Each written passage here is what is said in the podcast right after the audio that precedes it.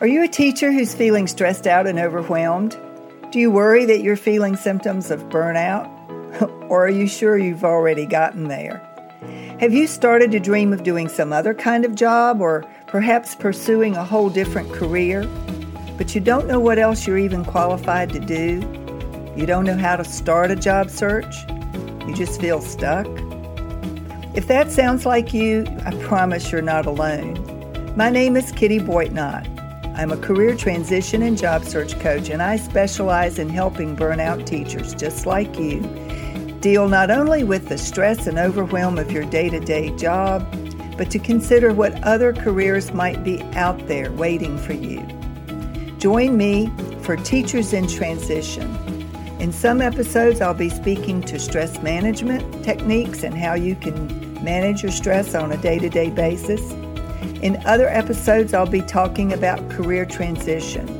What tools do you need to be successful in a job search when you're moving from one career into a totally different track?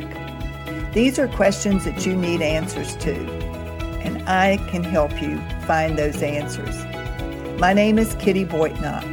Welcome to Teachers in Transition. Welcome back to episode fifty-nine of Teachers in Transition, the podcast and the YouTube channel. My name is Kitty Boitnott, the owner and operator of Teachers in Transition and Boitnott Coaching. If you've ever listened to me before, you'll already know that I speak alternately between career transition topics and stress management topics because I am both a heart-centered career transition and job search coach and a stress management coach. This week, the topic is career transition. And it occurs to me that I haven't talked, at least not for a while, I don't think, about the number one challenge that every job seeker faces. Now, I may have talked about this back in the early days of, of this podcast, but with all of the changes that I think are probably at hand or will be at hand after this pandemic business is uh, behind us, it, eventually it will be behind us. But I've been thinking a lot about which careers and professions and jobs are going to survive and be available still when all this is over, which jobs are going to simply disappear or not survive for whatever reason. I think we're going to see some fundamental changes in a lot of areas, including in education and entertainment. I think we're going to be seeing a ma- massive changes just this summer in sports. So that goes with the entertainment. Um, and people are going to be called on to be more innovative than ever, more creative than ever, and more thoughtful perhaps than ever, about how we go forward and how we design our lives in such a way that it not only supports us, but supports our community and supports our society in general. So I don't have a crystal ball. I don't know which jobs are going to survive and which ones will, will not make it. But as an individual, what I would encourage you to do, whether you are a brand new graduate, and let me just say, I'm sorry if you didn't get a traditional graduation. If you're in the class of twenty twenty, graduating from one of the thousands of colleges and universities across the country, and because of the pandemic, because of covid nineteen, you were deprived of a traditional walking across the stage and getting your diploma, I am sorry. That that ceremony, like like a marriage ceremony, like funerals. I mean, we've been deprived of all of those things during this pandemic. Times when we gather together to celebrate an achievement or a loss or a union. So if you were one of the class of twenty twenty who didn't get graduate in the traditional way, I do want to say I am truly, truly sorry for that. But that's not going to stop you from the need for looking for work now that you're out of college. And you may need to rethink what it is that you originally thought you wanted to do. You know, if mass, if going for your master's was the next step for you, and and colleges and universities are operating differently in the fall because the pandemic is not behind us or because another wave is coming, then you might need to rethink that plan. Lots of people will have to put plans on hold or rethink their plan. The thing is, whether you are a brand new graduate looking for your very first full-time job, or you are a mid-career professional who's decided, you know, this pandemic has been a wake-up call and you've not been enjoying your job for the last five years and it's time to make a change, or you're a veteran worker who's decided, you know, I'm just done with that and ready to try something new, wherever you are on the continuum of job seeking. There, there's a number one challenge that each one of you faces, and I've seen it in every client I've ever worked with, with every individual I've ever talked to, who found themselves either by chance or by choice looking for a new career. And that number one challenge is answering the question, what do you want to do next in your career? You know, I have talked to hundreds of people over the years, and I often ask them this question.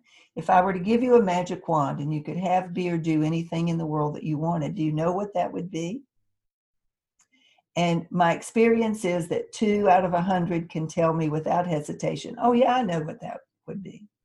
The other ninety-eight are just stumped. It's like, mm, gosh, I don't know. And I have a theory about that. I think that part of the reason for that is that we've not been encouraged to think about what we want. We are encouraged to think about what we can get or what we might need to settle for. You know, when I graduated from college, uh, oh, so many years ago, I wasn't given the option of thinking about what I might want to do. Because frankly, what I wanted to do was to go to graduate school and become a, a get my master's in library science. I wanted to go to Chapel Hill in North Carolina to get uh, an, a, my master's degree in uh, from an accredited college or university in library science. But I couldn't afford to do that, and my dad had made it clear. I had a sister coming up right behind me in school. He had made it clear he would help me get through the first four years. Anything beyond that would be on me. And I didn't have the imagination, and I didn't have the go, you know, the the, the kind of possibility thinking back then that I have now. So I didn't even investigate what it would take for me to get to Chapel Hill. Maybe I could have gone and worked part-time and gotten scholarships. I had the grades. I probably could have. But I decided to forego that dream and get a job teaching. As well, my first job was as an elementary school librarian.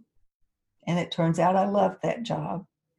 And so I gave up on getting the library degree. And I just stuck with being an elementary school librarian for most of my career. And that wasn't a bad thing. I always said I had the best job in the building, and I still think that I probably did. I enjoyed it. I remember one afternoon in my second year of working in a new school with a new principal that I absolutely adored. And I thought, yeah, I would do this job for free, and they're paying me for it. How lucky is that? So the thing that I want to encourage you to do, the challenge that you have before you in as you start to create your job search strategy, is what is it that you want to do? And if what you want is not possible for whatever reason, financially you can't afford it, or you know, practically you're, you're beyond the age. I mean, if you want to be an N B A ball player, it's probably, and you're in your forties, it's probably too late for that dream, frankly. There are lots of things that may not be possible. But I still would encourage you to let yourself imagine what it is that you would love, love, love to do. So job seekers' number one challenge is usually figuring out what they want. And part of the problem is they don't give themselves time to think about what they want. They go immediately to what they think they can get or what they might have to settle for. Now, in order for you to get started on a job search, you need to think deeply about what it is that you want. You also need, however, to do an assessment of your skills, your aptitudes, your talents, your gifts, your previous experiences, and your education level. You know, I often have people who tell me, I think I might be interested in H R, just as an example.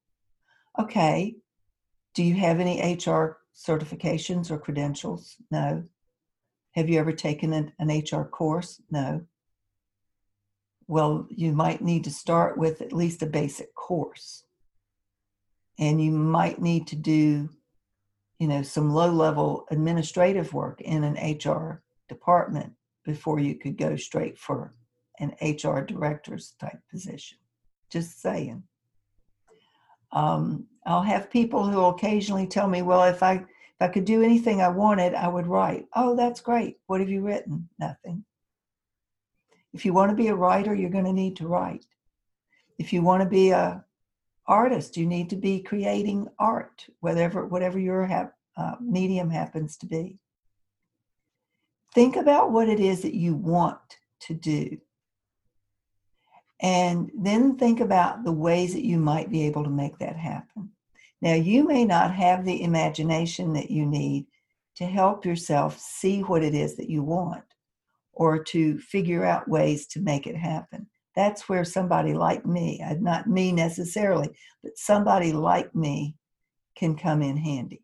A third-party, objective individual who can be there for you to bounce ideas off of, for you to brainstorm with.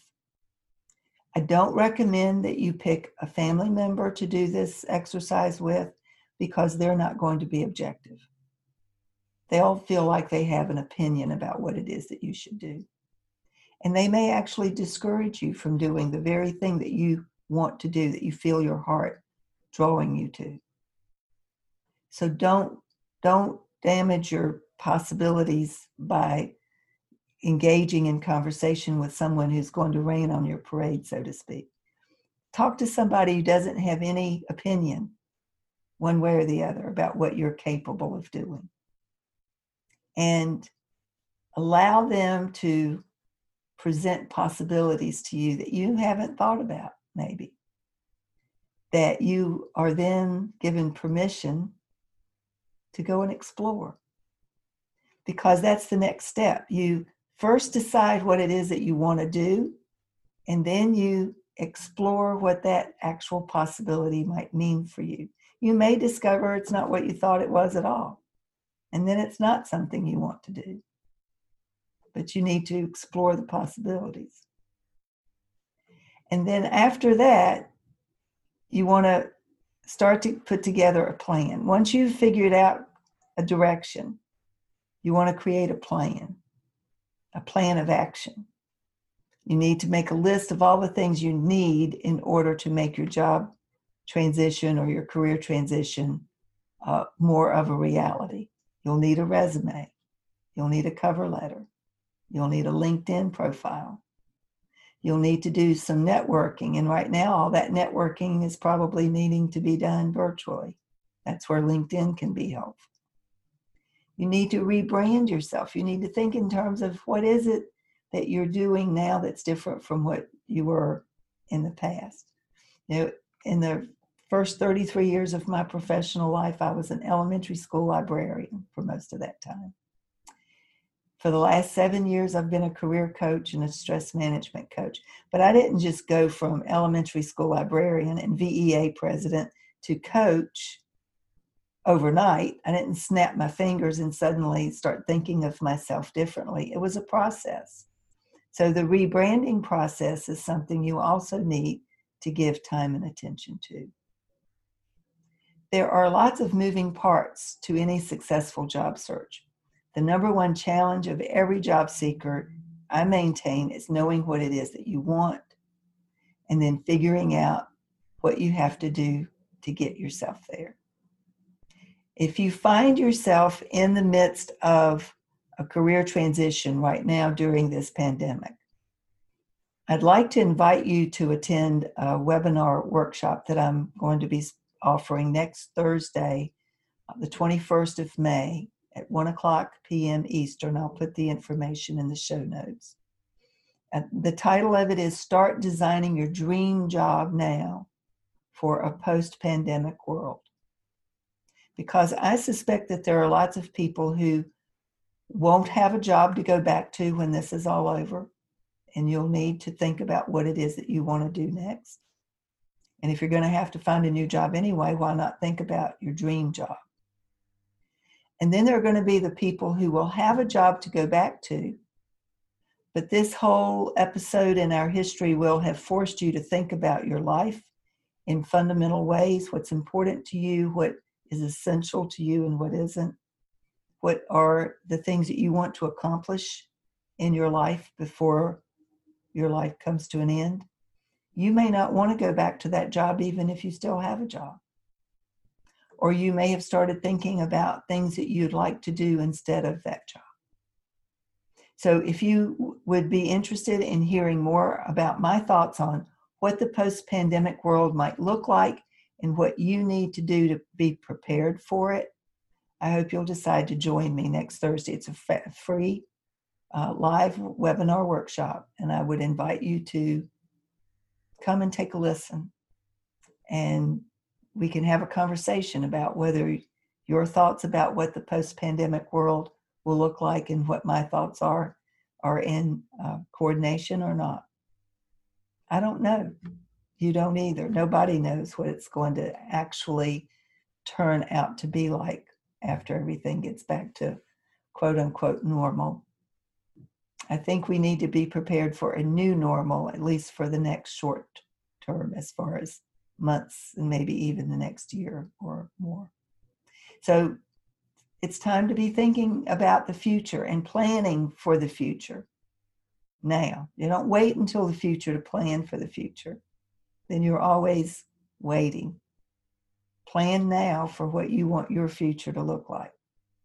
And that's what I'd like to invite you to come to the webinar for. If you have any questions, thoughts, ideas, please feel free to email me at kitty boitnott at gmail dot com. Please leave a rating, a review for this podcast, Teachers in Transition, or take a look at the YouTube channel and subscribe if you're interested in hearing more of these messages. That's it for today. Thank you so much for listening. Have a wonderful week. I'll see you next week. So there you have it, an episode of Teachers in Transition. I hope you enjoyed the information, and I hope you'll plan to come back. Please subscribe to Teachers in Transition so that you can be alerted of future episodes. And let me know if you have any questions or topics that you would like me to specifically cover in a future episode.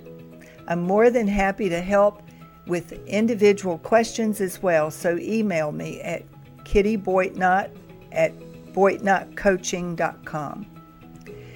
If you are interested in finding a new career or just enjoying your life more, this is the place to start. I'm Kitty Boitnott, and this is Teachers in Transition.